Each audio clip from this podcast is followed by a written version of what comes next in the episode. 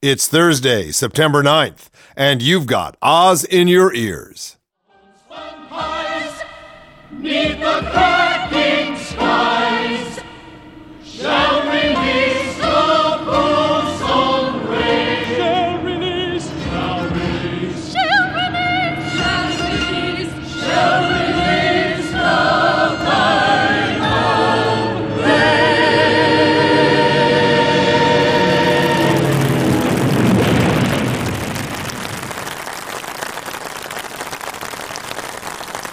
Thank you, thank you. That was the sound of our guest ensemble, the St. Louis Aquarium Choir. Hello, dear friends. I'm Assistant Pastor Hurley Barflyer here at the One Way Light Church in Tipping Point, Washington. We are gathered in the Hello Kitty Sanctuary to give thanks for all we have taken from others and to take back the world where that can happen again. I now have the pleasure of bringing to the pulpit a man whose books and tapes have inspired us all. He's on a national megachurch tour promoting his new book, From Zero Sum to Dim Sum. Welcome, Cubby Vineline.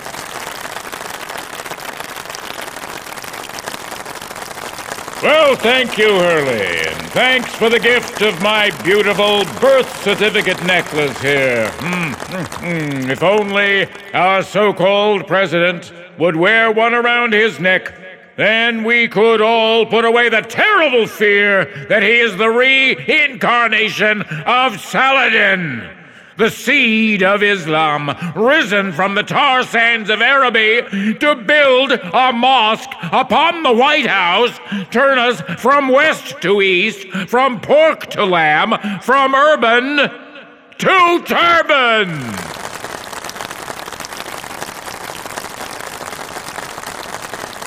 I look at my watch and ask myself, is it too late? I open the door on an empty future and wonder aloud in this great struggle to regain our eternal prosperity and unquestioned dominance, need we fight alone? No. 1.3 billion pagans stand ready to join us in this glorious crusade. But, and this is the but we have to sit on and think this through. But we can't ask the hungry multitudes of the Middle Kingdom to sacrifice for us unless we are willing to sacrifice for them. We consume 25 times the resources they do, and while I think we definitely deserve it, we're gonna have to cut back until together we own the world. See this bag. It's filled with egg rolls, sweet and sour pork, moo shu beef, and orange chicken. Takeout, taken from the very mouths that will join us in the mighty mission. I say to you, I say to you, no more takeout. No more takeout until we've taken our muscle cars back from the muscle men. No more Chinese food until all the Chinese have food. Please join me now. No more Chinese food till all Chinese have food. No more Chinese food till all Chinese have food. No more Chinese food till all Chinese have food. No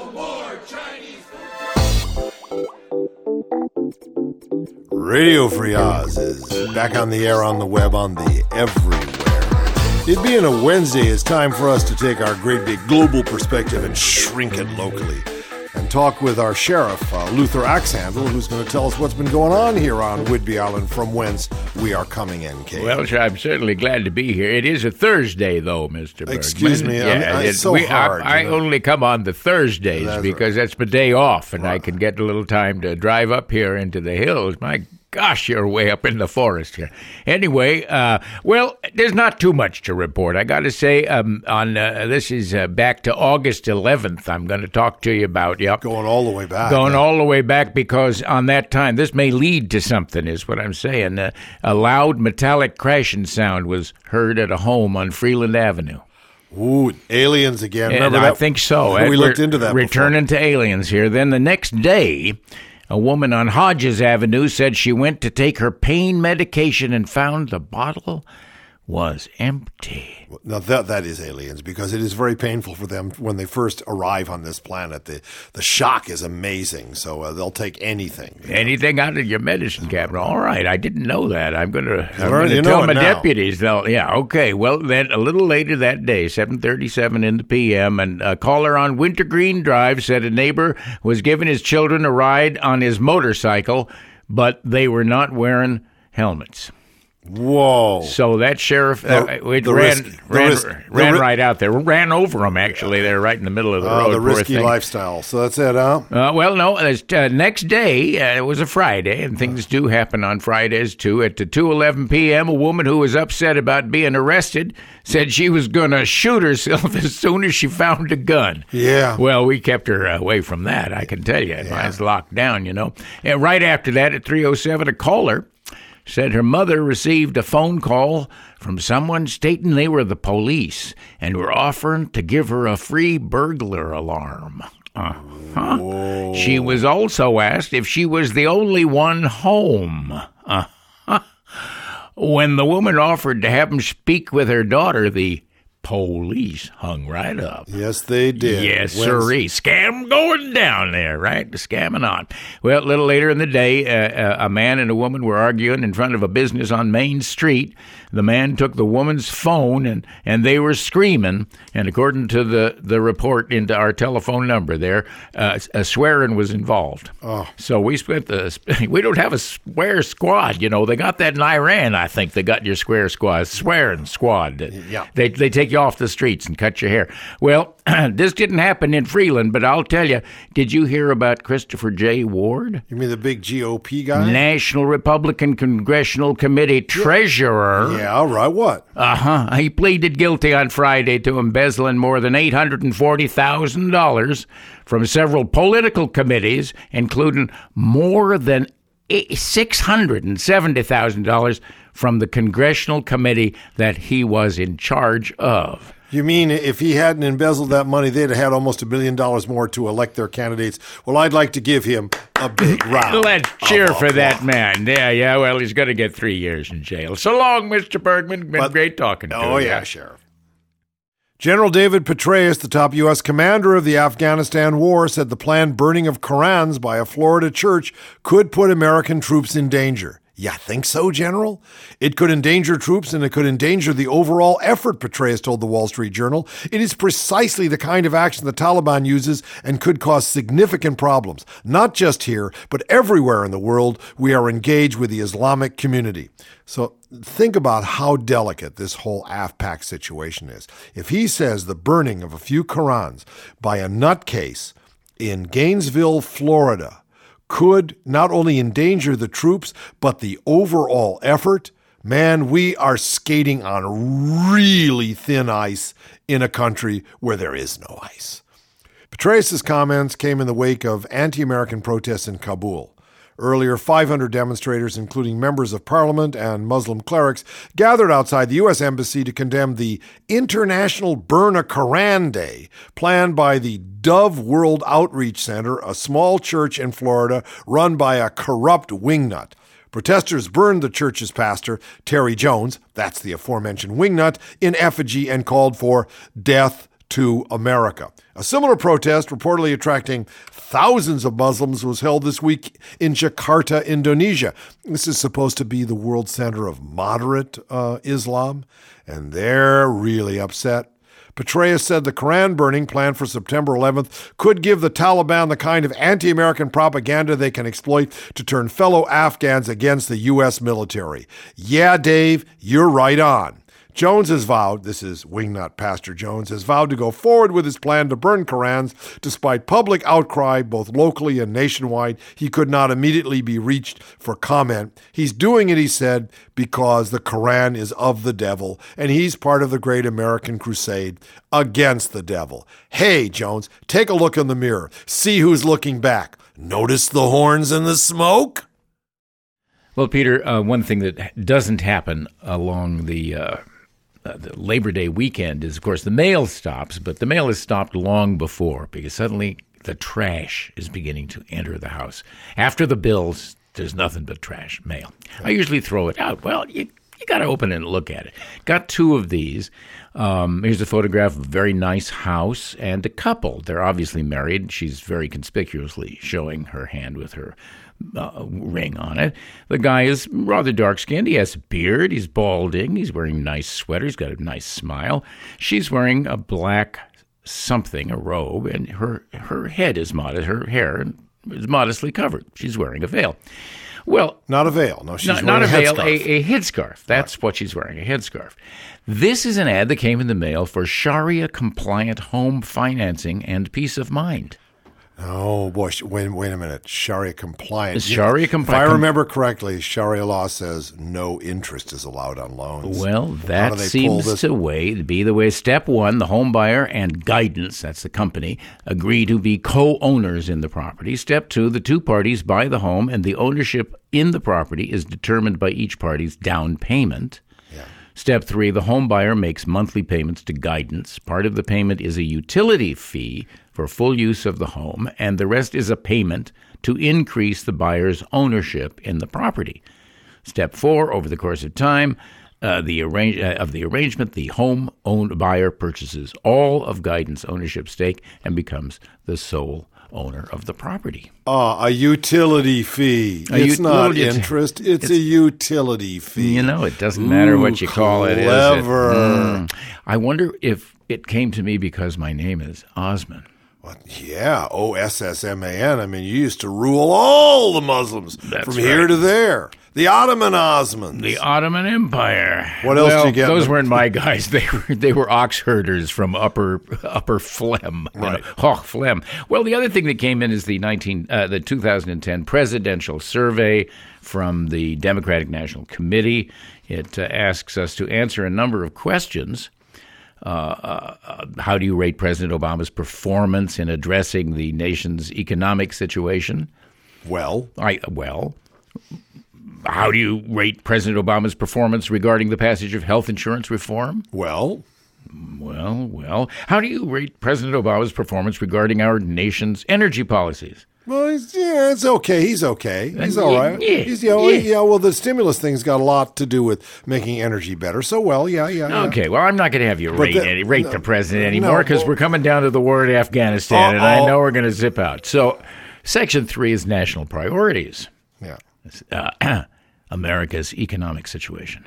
Oh, yeah, that's a big deal. Stop sending me junk mail's another one. Yeah, there's a good one. Regulation of financial institutions and markets. We'll talk more about that. Uh, lowering unemployment, Sure, the lower the better. dealing with Iran, Yeah, deal on, man. You know, I don't want no ambassador of death flying into my bedroom. fighting terrorism. Um, there's a problem about that. That's the bugaboo, baby. We yeah, got to and you're talk tries to dropping that down to 13 here. Way, way, War way in down- Afghanistan, I know, is hitting the bottom there. Well, it is already at the bottom. You know, it's, it's a morass, baby. How are we going to get out of that one? Well, at uh, I mean, all of these are kind of the obvious issues. America's image in the world community. I figure that's a throwaway there. yeah, well, think? it could go for a serious burnishing. yeah, dealing with North Korea. Who? yeah, who? Who? No, that's President Who. No, I have President. No, he's on third. No, I think wait, wait, so. they're the ones with the nukes. Well, on the last page of this, that says, "Please tell us your thoughts about President Obama, the Democratic Party, and the issues our nation is facing." And Where does it tell you to send them some money? right under that, twenty-five dollars. I prefer to charge my Visa, Mastercard, American Express, or Discover card. I prefer to have them give me back my Visa and my Mastercard. I, I would you pay for? Would you pay for anything for the government at twenty-six percent interest? I have already. From the Grey Lady, let's go to Thata Sial, Pakistan. When the governor of Punjab province arrived recently in this small town with truckloads of relief goods for flood victims, his visit was as much a political mission as a humanitarian one. His message to the hundred or so displaced people gathered under an awning was that the government was there for them. The people say this was an act of God, the governor Salmaan Taseer said in an interview after reassuring the crowd. But what comes now, they say, is the act of man. If we don't deliver, they will not forgive us. After scathing criticism that they were unprepared for the disaster and inept in their initial response, government officials, ministers, and even President Asif Ali Zardari are crisscrossing flood affected areas of the country in a frantic effect to ease public anger and despair. Pakistani officials, diplomats, and aid workers warn that while civil unrest has so far been averted, the aftermath of the worst ever flooding in Pakistan could destabilize the country in the months to come and aggravate the already deep regional sectarian and class issues. Management of the disaster has added to the distrust that many Pakistanis already feel for their civilian political leaders, while the armed forces have burnished their image performing rescue and relief missions along the length of the flooded areas. You know, Pakistan has much more of a history with with military government and is now on the edge of a religious fundamental government, and they've got a civilian government that is inept and corrupt and clueless. There have been angry accusations from politicians and flood victims that officials have guided relief to their own party supporters, you think? And serious allegations that powerful landlords and politicians diverted surging floodwaters to protect their own lands at the expense of others. Man, if that's true, if they diverted the floods, they in for some serious reprisals. Most political commentators say the president and his government are safe for the time being. Oh, that's good news. Pakistan, full of nukes and Taliban and crazies, is safe for the time being. Right? I'm living in the time being if only because no one wants to take on the immense responsibilities of the crisis. And the main opposition leader, former uh, Prime Minister Nawaz Sharif, does not appear ready to test his party in national elections. But the government, already saddled with severe economic and security problems, may not survive the large scale social upheaval and long term hardship from the floods, including a lack of housing, food shortages, and price spikes, officials, diplomats, and aid workers warned. Yeah, they say that in Karachi, inflation is just rampant and it won't be long before they start beheading shopkeepers. You'll see. The floods have affected an estimated 20 million people, an eighth of the population. Millions of dollars worth of crops and livestock have been lost. No region has escaped the destruction. Try and get a get a get a hold on that. One out of every 5 people on your block is homeless and devastated. That's where they're at, and it's all over the country. It's impossible for me to really grapple with it. I can just read it. The floods are still devouring villages and farmland in the southern province of Sindh, and about 800,000 people remain stranded without food. Nearly 10 million people are considered short of food, and their situation will remain precarious for six months to a year. People face a triple threat loss of crops, loss of seed for the next planting season, and loss of a daily income. The leader of one of the government's coalition partners, Altaf Hussain, who runs the Muttahida Qaumi movement from London, suggested that patriotic generals should step in to lead the country in such a crisis. A reminder that he could cause the government to collapse if he chose to pull out of the coalition. And he's running it from London, where there are no floods and damn few food shortages, huh? One of the most angry accusations has come from Mir Zafarullah Khan Jamali, a former prime minister whose constituency in the province of Baluchistan has been almost totally inundated. Mr. Jamali criticized members of the government, accusing them of intentionally redirecting floodwaters through Baluchistan and inundating the homes and farmlands of 1 million people in the country's poorest province.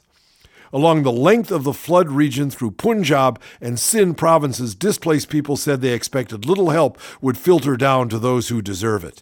The influential ones are getting all the money and the poor will get nothing, said Wazir Ali, 23, whose family was camping beside a road outside the town of Sukkur in Sindh.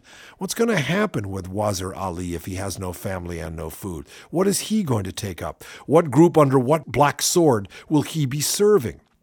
A farm laborer, Qaim Din, 50, said he feared going back to his village when the floods receded because the family would have nothing to eat. We will die of hunger, he said. We are very poor. He was not optimistic about government promises of assistance. We hope, but we will be sure of it only when we get it, he said.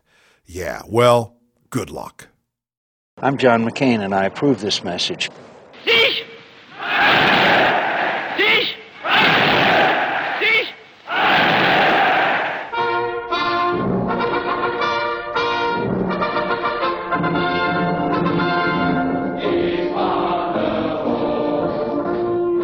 Drug and human smuggling, home invasions, murder.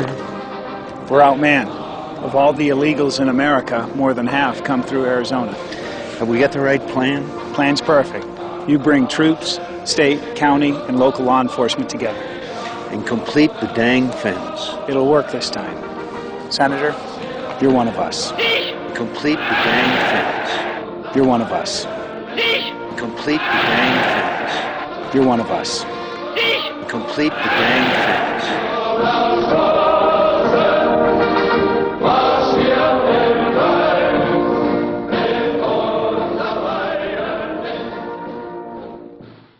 From Talking Points memo. First, right wingers reported Mexican drug cartels had invaded Laredo, Texas. Never mind that law enforcement says it never happened. Now, Arizona Pinal County Sheriff Paul Babeu is lending the stamp of authority to the idea that the cartels are conquering parts of the red, white, and blue. Never mind that other law enforcement says it's not true. In a Washington Times article about recently erected signs warning citizens to be cautious of border crossers and smuggling activity in Arizona, which has Republicans like Governor Jan Brewer up in arms, Babeu delivered the news. Mexican drug cartels literally do control parts of Arizona, Babeu told the Times. They literally have scouts on the high points in the mountains and in the hills, and they literally control movement. They have radios, they have optics, they have night vision goggles as good as anything law enforcement has. This is going on here in, um, in Arizona, he added. This is 70 to 80 miles from the border, 30 miles from the fifth largest city in the United States. As you may recall, Babeu is the smooth headed sheriff who appeared in Senator John McCain's Complete the Danged Fence campaign ad, which you just heard before this piece. He also made waves in August when he told CNS News in response to the Department of Justice's lawsuit against Arizona's controversial immigration law our own government has become the enemy. Well, you know, it scares me when people with badges and guns tell me that our government has become our enemy. Uh, that does scare me. I don't like that at all.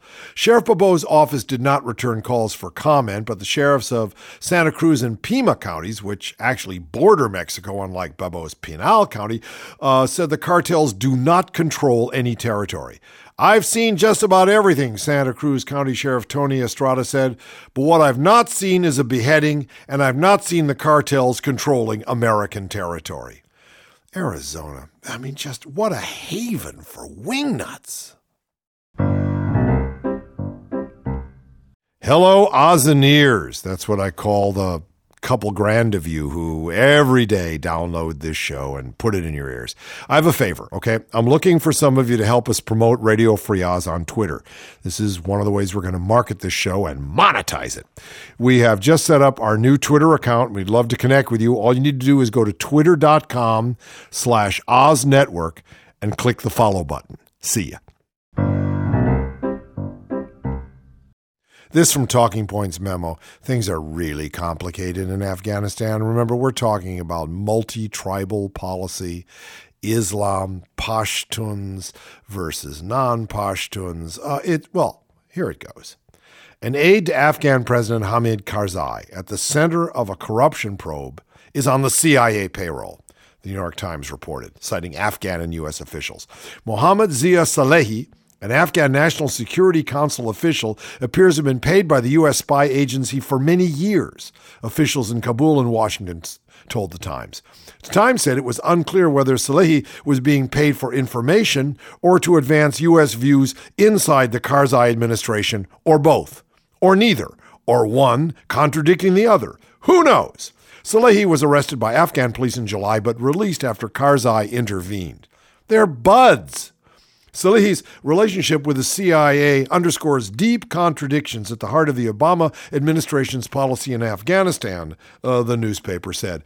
Karzai is under pressure from the Obama administration to do more to root out corruption in his government to shore up the legitimacy of the government. Well, if Karzai is going to root out corruption, he's going to basically have to fire himself and his brother, that dope dealing scum down in Kandahar, immediately. That doesn't help anybody, does it? Washington believes a successful counterinsurgency strategy in Afghanistan hinges on winning Afghan public support for the government in Kabul and sidelining the Taliban.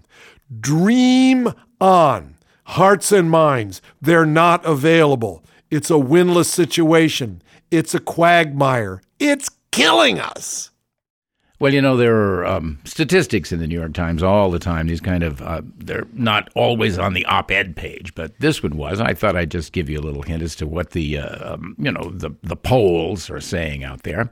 65% of Americans say that religion, religion is an important part of their daily lives. Let me repeat that 65%. That's, tr- that's terrific. I mean, in terms of numbers, that makes us a very, very religious nation. Absolutely. That is compared with 30% of the French, 27% of the British, 24% of the Japanese. Uh-huh. And the Italians are probably way down there. Well, on the on the on the scale of po- poor countries being most religious, they in fact are, including Indonesia, Thailand, Tunisia, Malaysia, India. Obviously, is These a all- hugely all- religious yeah, country. yeah. But the United States is the most religious country in the world that is a has a hugely developed economy. Everybody else is like Argentina and Italy and Greece. These, you know, they're not doing so well. no, look at us. Oh my, oh my, that's amazing. So We're we are the richest just- country and one of the most religious in your daily life, whatever that means. And we're and we're paying dearly for it in some ways. I mean, nothing. The two things I fear, Dave. I fear this mixture of religion and politics. I tell you. By the way, I found out Glenn Beck is a Mormon, so that completely confuses me exactly where he's coming from. That's all right. And and then the other thing that bothers me, all these mercenaries that we're hiring, hundreds of thousands of them. If you look at it, what are they going to do when they come back? They've only got one skill. They do, and that that is really scary. Where we have it isn't just bad enough to train murderous youth to go out in, in combat, which is one sort of training warfare. It's another thing to hire. The you know where it is. Hey guys out there, join me in this thought. It's the CIA. The CIA in bed with Blackwater and and all of these mercenary people These assets. they are completely out of control. There's no question that the CIA is running, as far as I can see, everything. It, behind the army, they're just shooting and dying. Behind the State Department, they're just going in. Hi, President Karzai. You are. You have how much have you stolen today, sir? I am very good.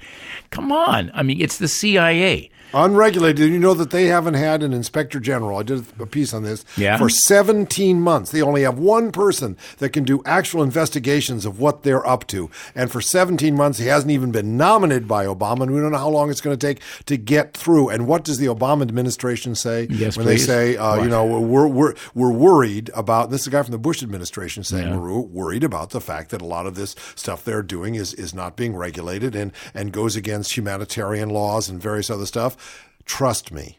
Basically, trust me. We're the ones that are stopping torturing, and we're going to close Guantanamo. So trust me. No, No. I don't trust No, you. it's the the CIA is a clear and present danger to the American democracy. To, and must be shrunk if we are to survive as that democracy. and if they're all heavily religious, it's oh. even a worse problem. Oh. So who knows? Sixty five percent of them oh.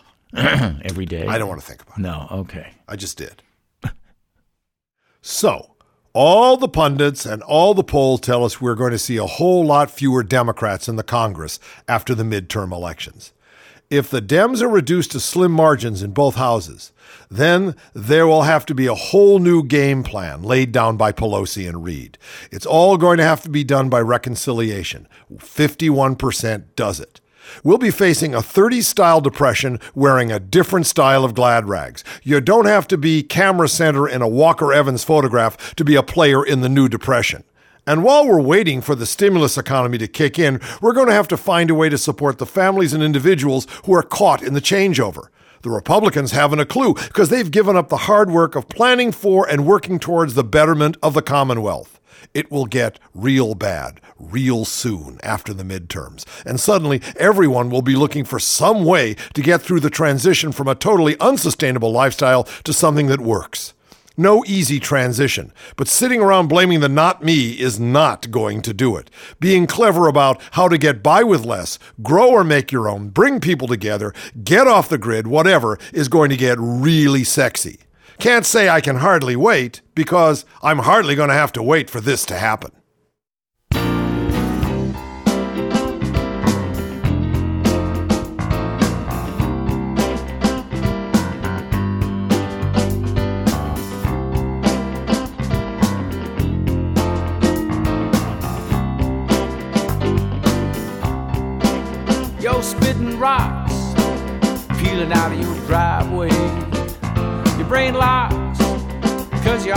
Take the wrong way. When you gonna learn? When your tears are falling sideways. You can't win at the game of love. So you think you're gonna talk about your sorrow. You decide you better wait till tomorrow. Cause ain't, ain't nothing you can borrow. Gonna help you win at the game of love. Everything, the whole wide world, it always turns out the same. It might look like a brand new day, but it's the same old game. Down on your knees, trying to romance her, but you might as well be a necromancer. Everybody knows the answer. How to win at the game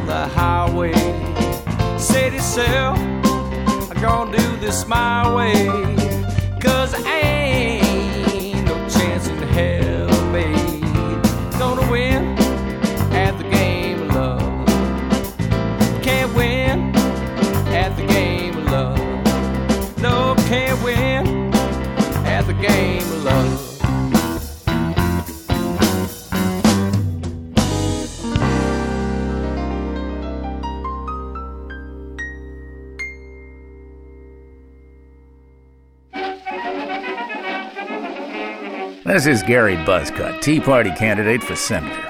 Between my well paid clandestine missions, people, some of them probably Russian spies, ask me why should I vote for a former CIA op. Here's why because I'm a trained professional American asshole. I get off on danger, violence, and covert action. I've paid off warlords and defused roadside bombs.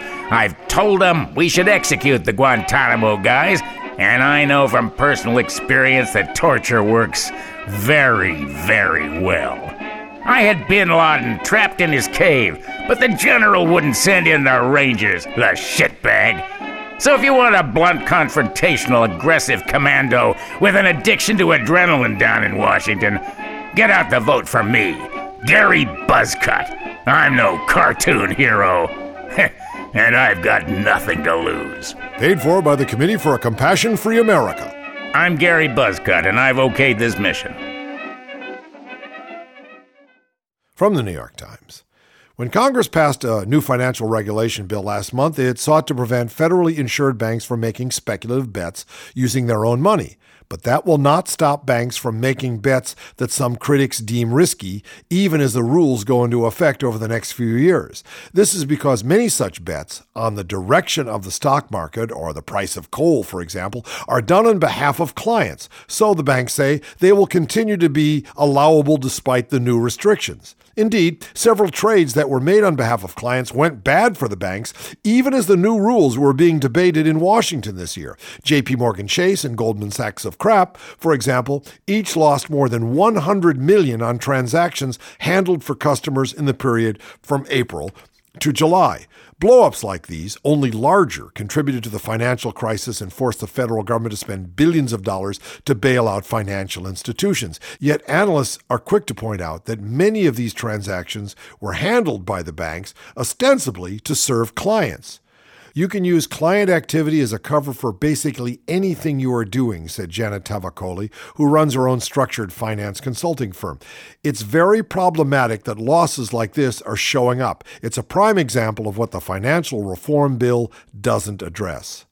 That ambiguity could have broad consequences for the future of trading on Wall Street. So we come out of corruption and crisis and we're moving into ambiguity you know, because the banks have ways of getting around all of this. So we're going to have to get around the banks somehow. Given the size of the banks, these recent losses are relatively small, but they highlight how banks will continue to be able to make bets where their own money is at risk, a practice that has yielded huge profits on Wall Street in recent years.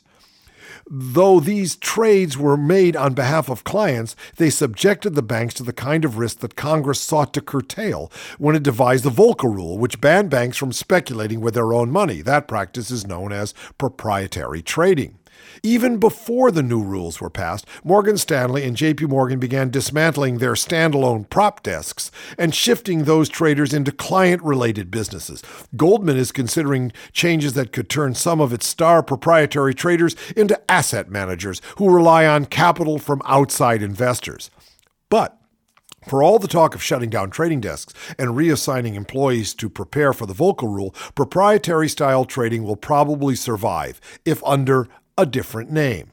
This year, for example, several large insurance companies approached Goldman Sachs looking to bet that the markets would not stay quiet. Goldman gladly took the other side of the trades, but when the markets turned choppy in May, the firm was caught short and quickly lost $250 million. Excuse me. What are insurance companies doing with insurance policy money, which is supposed to be conservatively handled and there when you die or lose a leg or whatever? What are they doing betting on the volatility of the market? This is insane. Goldman, through a spokesman, declined to comment on its losses on that investment, but in a conference call with analysts last month, the bank's chief financial officer, David Viniar, explained we didn't hedge it fast enough. Things spiked really dramatically, really fast. What bullshit. Months before the trade, though, Goldman Sachs' research department named a bet against volatility as one of its top 10 trading strategies for 2010, and the mumsers who bet with them went along. Goldman followed its own advice and put its own money in play by failing to adequately hedge the trade with the client who wanted to bet on volatility, which would have given Goldman a neutral position. In this way, a client oriented trade can effectively become a proprietary bet. But Goldman is hardly unique when it comes to walking the fine line between serving clients and taking positions. Late last year, with clients eager to bet that coal prices would rise, JP Morgan took the other side of the trade and amassed contracts on hundreds of millions of dollars on coal, enough to dominate the European market. This is good. This is good. The banks are making bets large enough to control major energy supply of, you know, major allies. Oh, this is good. Initially, the trade went JP Morgan's way and yielded profits, but in April, the Morgan's traders were caught off guard when European coal futures abruptly started rising. In fact, the wrong sided bets erased all of the previous gains, and by the middle of June, it had turned into one of the commodities unit's biggest losses, nearly $130 million. JP Morgan would not disclose the names of the clients and would not comment for this article, but in an internal conference call, Blythe Masters, who oversees the commodities unit, said that the bank made an error in judgment taking a risk on its own behalf. Oh, thank you, Blythe. Thank you for the mea culpa now that the money's out the door. We made a bit of a rookie error, she said, according to parts of a recording first published by Bloomberg News. We got overexposed in the market and made ourselves vulnerable to a squeeze. Let me tell you something, Blythe. You are not my main squeeze, not by any account. Well, Peter, I know that often when I come in with an obit, you know, people's eyes glaze over. I never heard of that person. He's 117 years old. Well, this guy was 93.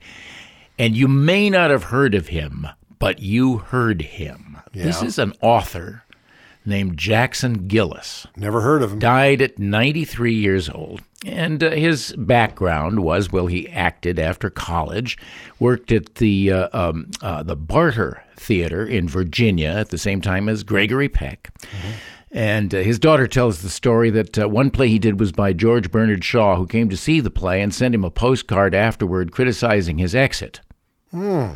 Good. I have the postcard, she says. Well, Mr. Gillis started to write after uh, after he was in the army. He came back to L.A. and he started to write for radio, and he wrote episodes of The Whistler and Let George Do It.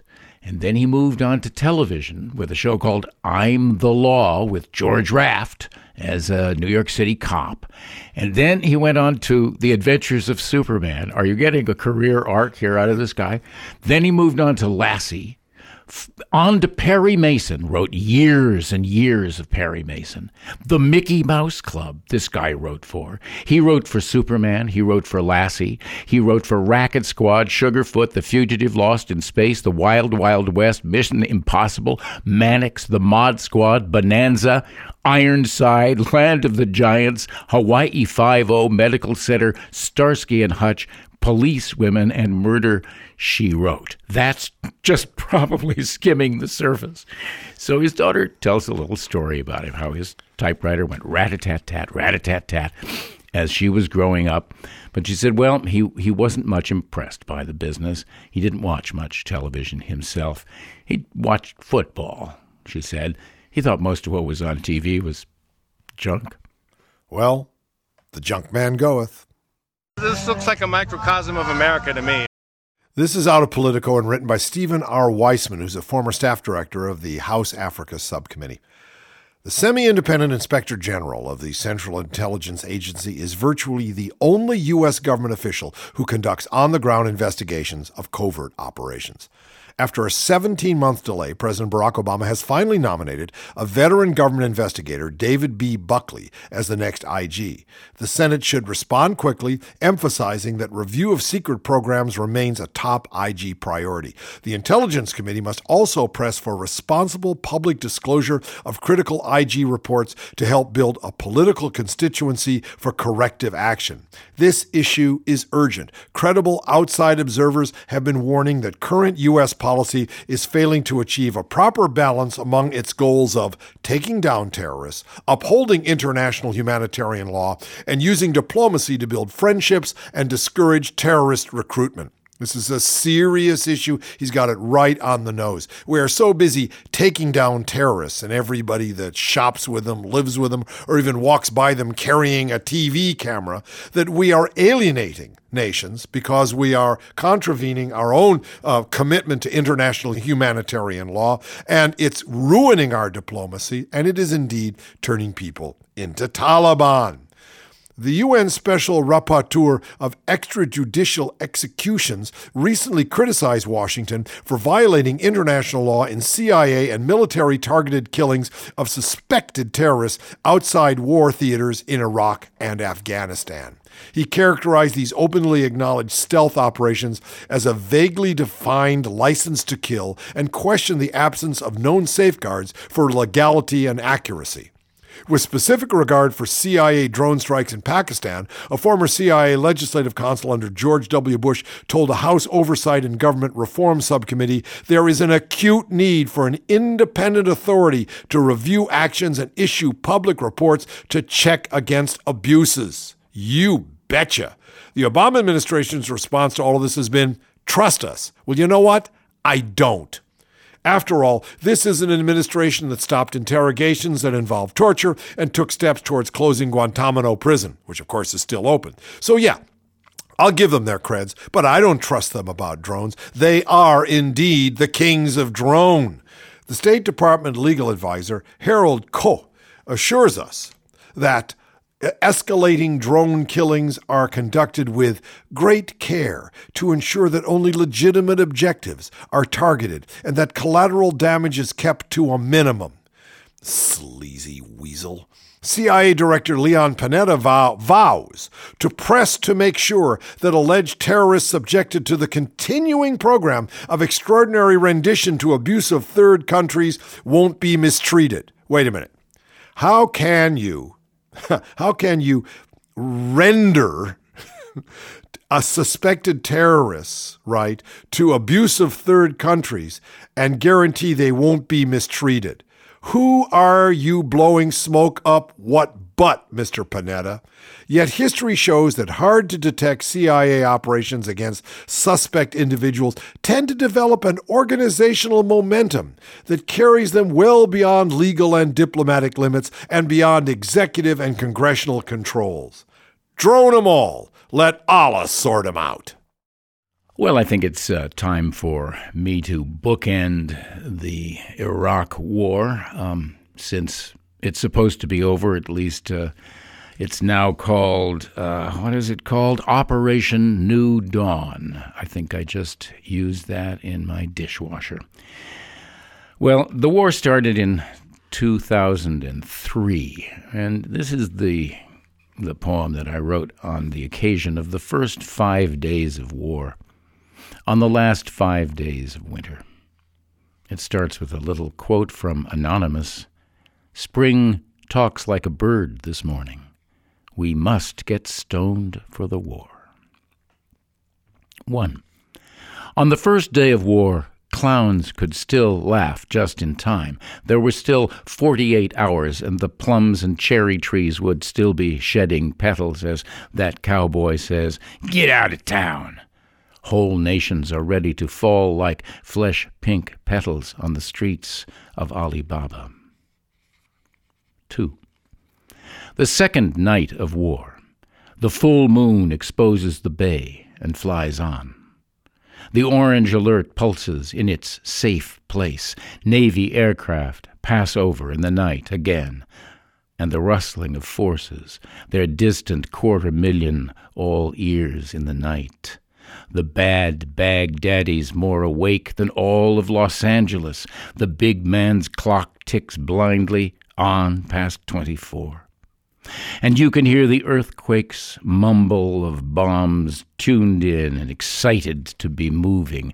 Heroes strive to be born and smoke or talk of targets like boxes of chocolates to be eaten. This palace, that bonbon, this garden, those thin mints and sour cherries, and all the time I hear the children run. I can hear the children running. 3. The third day begins with sand blowing in the wind. Later, Preston comes out yelling, It says war alert! It isn't Samurai Jack! Instead, it's the world's most dangerous man who's starting the war now, in front of us, because they have fearless leader in their sights. It's go, and the valley of Babylon displays its millions of jewels under the yellow lamps on a slippery Euphrates night. 4. Our ears are shut on the fourth day of war. We aren't listening, and there's no information. We have no opinion. We aren't listening. 5.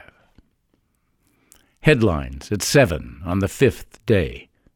The masters of war seem to hold back our Bible sized monsters, mothers of all shock and awe, and target their telephones, monsters of evil targeted as they're chatting on the verge. Embedded safely down, we say, it's just like taking out, say, Shrine Auditorium, or just the Kodak with some Grauman's Chinese collateral, only City Hall or the D.C. Mall, and on to where their bully gates seal off their comfort zones.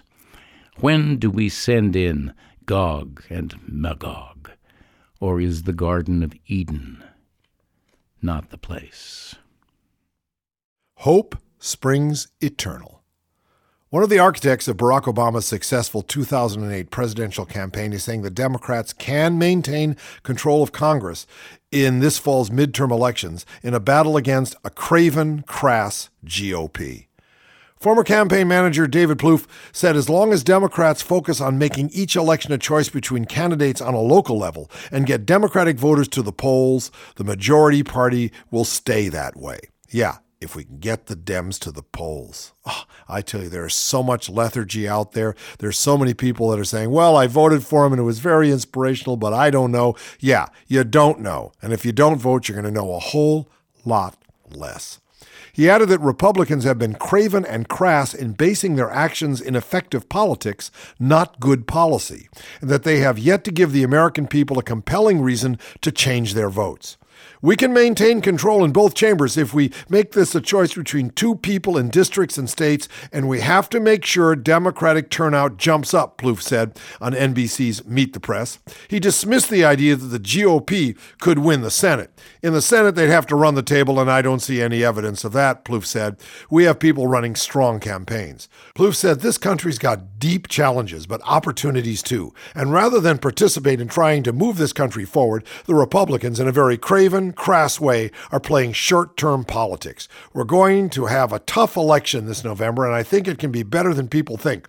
But I think the long term damage the Republican Party is doing is profound. Radio Free Oz winding down. Actually, as above, so below, it's actually winding up for tomorrow, you know, just hitting that little dip and up we go. Fall is like that way. Things begin to die, you know. They you know. do. The leaves are um, the leaves are turning. The leaves yeah. are turning and they're falling down. Well, they were much doing the same thing back in the 8th century, no doubt. Tu Fu knew all about Tu it. Did know, and this is the third of five poems on the autumn fields. Music and ceremony to correct my faults, mountains and forests to addle me with joy. I nod till my silk cap starts to slide off. The sun that warms my back brightens my bamboo book. When the fall wind knocks down pine cones, I gather them. When the weather turns cold, I open the hives to collect the honey.